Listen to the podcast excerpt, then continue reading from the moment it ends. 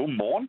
Nå, Niels, så blev det fredag. Det er jo faktisk på dagen i dag, tilbage i 1944, at nogle af dine og vores største helte, nemlig medlemmerne af Hvidsten-gruppen, de blev arresteret. Og der kan man jo altså tale om en flok, der både havde vilje og karakterstyrke. Men hvis man ikke har karakterstyrke, hvordan er det så lige, man får det, var Niels? Ja, det er et rigtig godt spørgsmål, og et virkelig interessant emne. Jeg har lagt mærke til, at det ikke er alle, der er helt skarpe på, hvad det der karakterstyrke egentlig er. Kan I forklare mig, eller kan I give et bud på, hvad karakterstyrke er? Jamen, jeg tænker jo, at det er sådan noget med, at man er i stand til at følge de principper, man mener, man har, også når skidtet brænder på. Ja, det er faktisk et ret. Jeg mener, det er Ole, han mener, fordi så plejer jeg at få ret. Så er dagen reddet. Der er mange, der forbinder karakterstyrke med viljestyrke, og det er sådan set ikke forkert, men det er heller ikke helt rigtigt.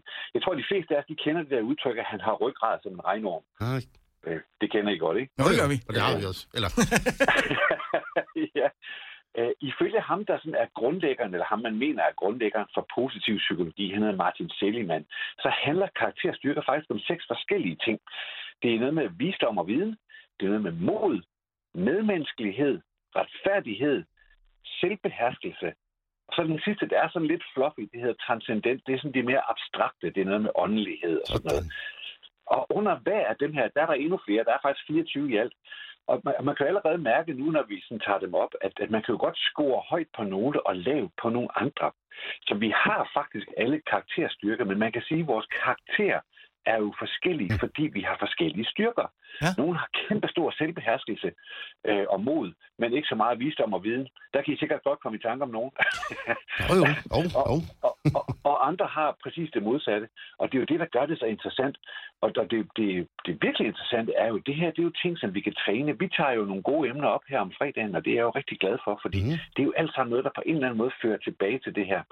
Så hvis man vil gøre noget godt for sig selv, så kan man jo prøve at starte med at tage en test og finde ud af, hvor ens styrker egentlig er henne. Og der ligger altså en række forskellige tests ude på nettet.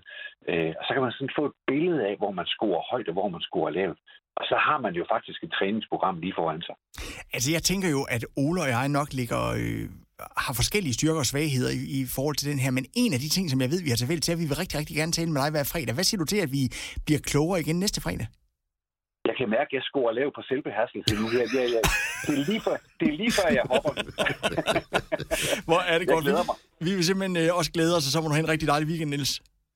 Tak, og i lige måde.